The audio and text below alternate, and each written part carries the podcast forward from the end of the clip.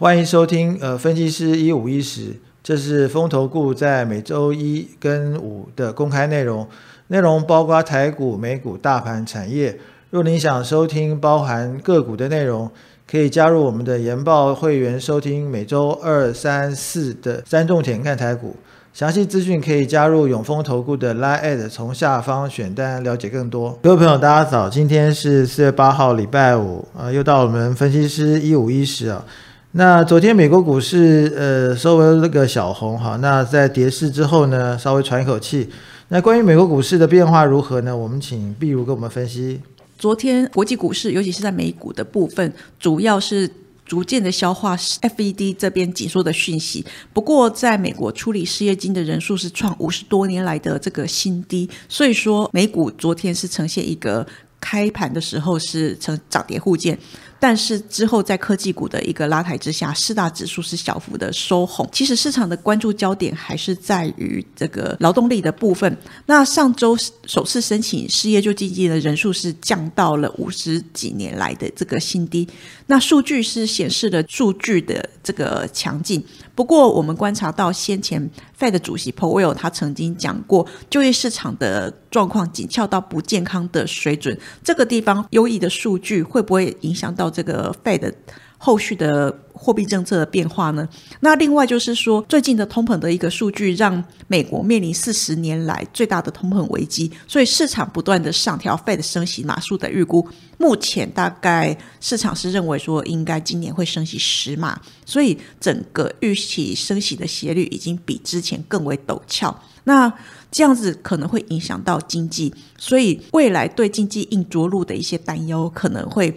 逐渐的随着数据的好转而让市场更担忧，因为对这个费的升息的部分可能会再更为鹰派。我们刚刚也提到过，市场短暂消化了这个紧缩的讯息之后，其实以未来的状况来看的话，它应该。开始会去看整个通膨数据的变化，以及在美股财报季的表现。那以下周来看的话，有两个重要的观察指标需要去观察。第一个就是四月十二号的三月 CPI 数据。那目前市场预期大概是在年增率大概八点四个 percent 左右。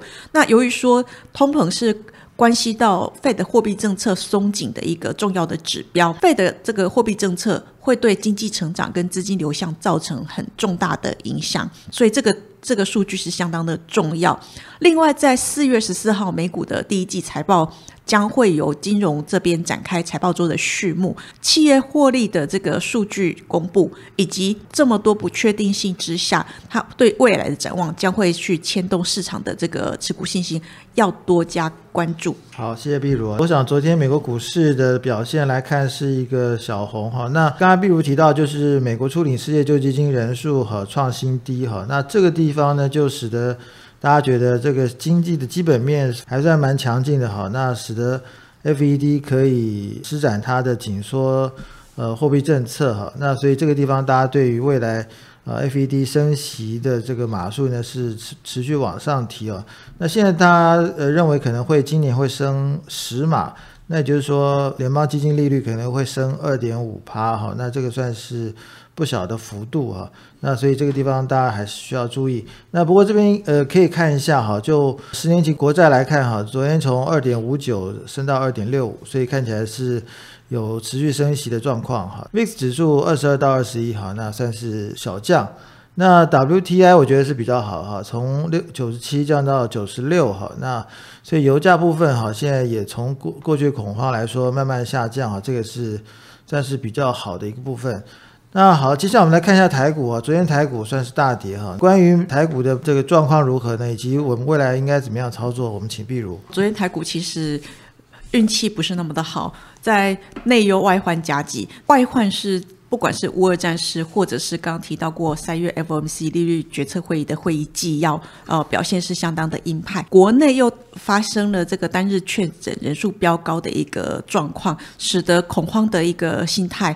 冲击台股的走势。金融跟船产盘中的卖压出笼，让指数是下跌了三百四十三点。昨天来看的话，是失守年线跟月线的支撑，而且成交量是增加的。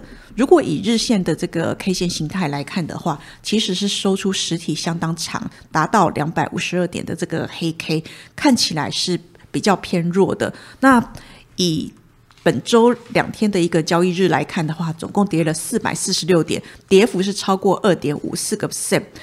以昨天呃台股重挫三百多点的一个状况之下，外资是呈现一个大卖四百多亿。可是我们观察到内资的这个投信是连续六天买超，关谷券商也是连续四天买超，而且四月七号关谷券商买超的金额是拉高到一百零八亿元。所以可以看得出来，在确诊人数创今年新高的情况之下，内资它有护盘的这个意图，而且这个意图是相当的明显。不过，我们虽然认为说内资投信跟这个关谷券商它有低档承接护盘的迹象，加上说目前资金还算是充沛，所以呃台股下行风险是有望比较和缓一点。可是相对的。他们在呃逢高的时候也会去做一个减码，而且最近看起来市场追价买盘降低已经是事实了。加上说第二季进入传统的淡季，还有景气降温这个疑虑，可能会去让市场。的这个驱动力是降低的，所以以目前的这个台股走势来看的话，我们认为前高是不容易克服的。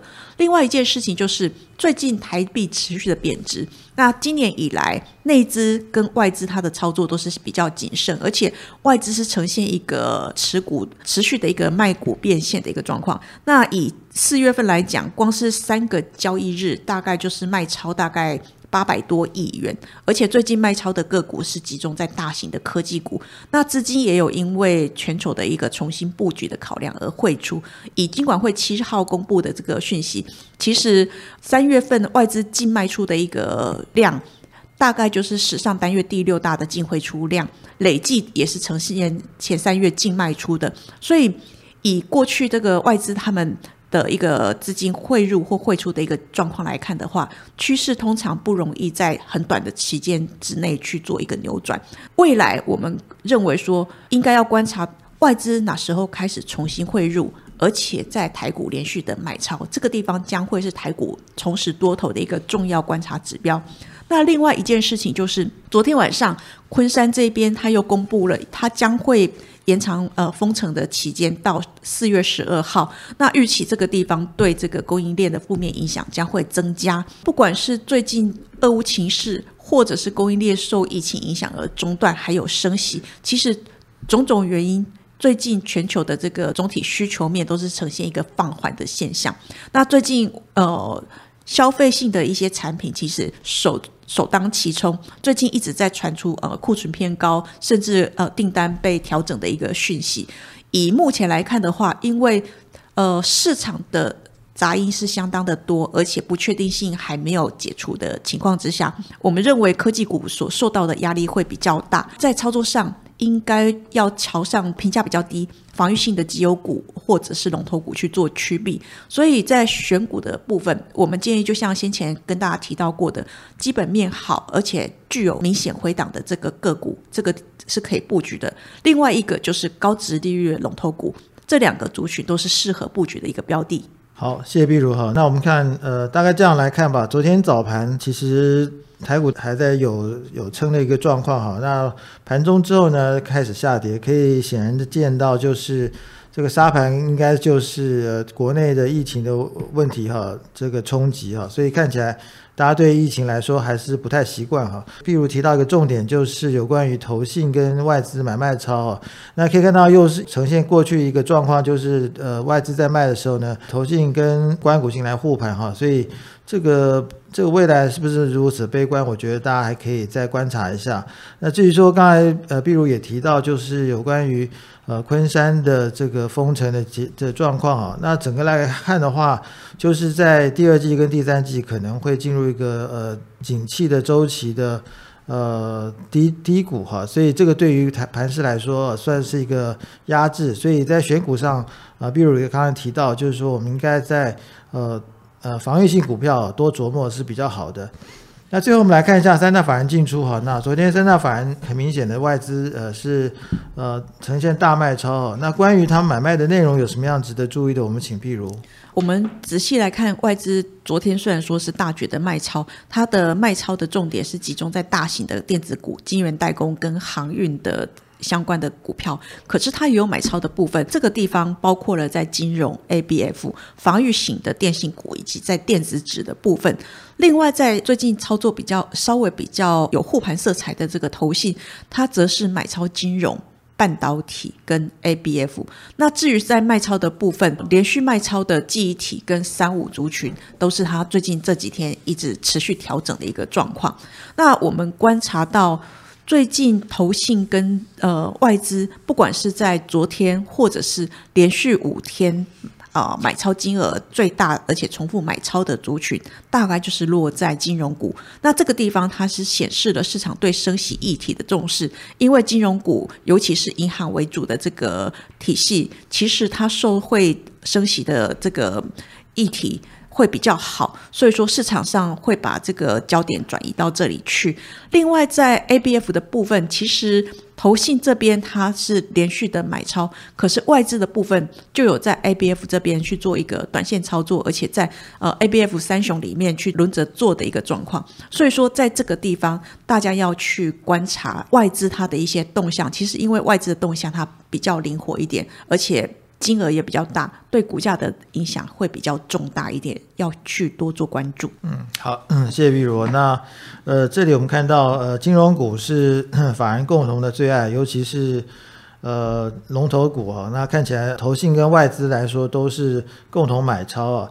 那不过从这个投信的买卖超来看看的话，其实呃投信对于呃外资卖超的大电子股呢，反倒是有逢低加码。那在投信持股比较多的中小型电子股呢，就是呃这边会呃转进哈，把它呃出出脱哈，所以这个地方看起来呃投信也是在降低风险啊。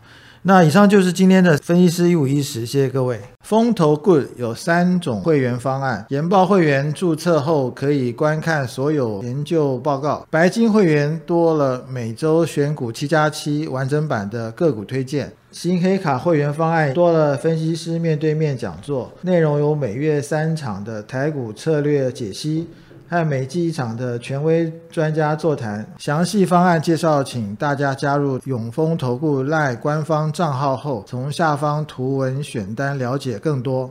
本公司与所推介分析之个别有价证券无不当之财务利益关系。本节目资料仅供参考。投资人应独立判断、审慎评估并自负投资风险。